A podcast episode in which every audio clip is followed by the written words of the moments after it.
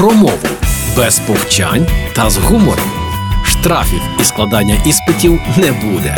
Програма Мовний патруль на Радіо Перше. Привіт! На радіо Перше час мовного патруля. Я Лілія Криницька, і сьогодні поговоримо про зимову погоду. Як ви називаєте те, що діється за вікном, коли буйний вітер свище і жене хмари снігу? У Львові це означає апокаліпсис і параліч будь-якого руху. Але насправді це стихійне лихо має гарну назву віхола. Віхола слово, яке ми рідко вживаємо, а воно про себе бере та й нагадує поривами вітру, заметіллю, скрипучим сніжком. Віхолу талановито описували наші письменники, наприклад, Михайло Коцюбинський. Така віхола крутить, що світу не видно. Дослідники вбачають у цьому слові праслов'янське коріння, але споріднені слова є і в литовській мові, наприклад, вєхолас вихор. А ось 40 синонімів до слова віхола, які показують багатство української мови. Отож, запам'ятовуйте: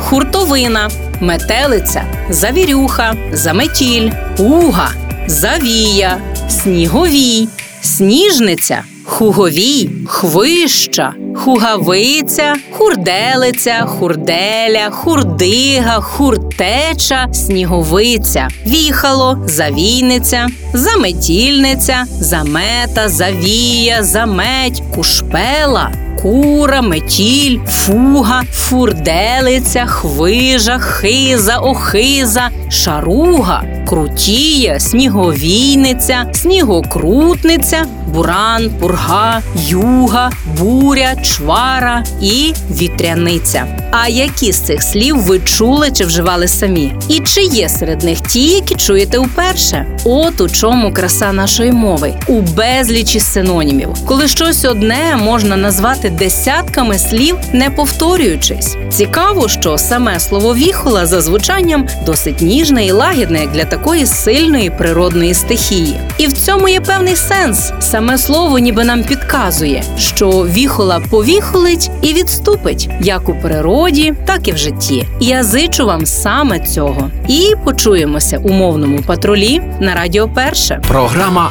Мовний патруль на Радіо Перше.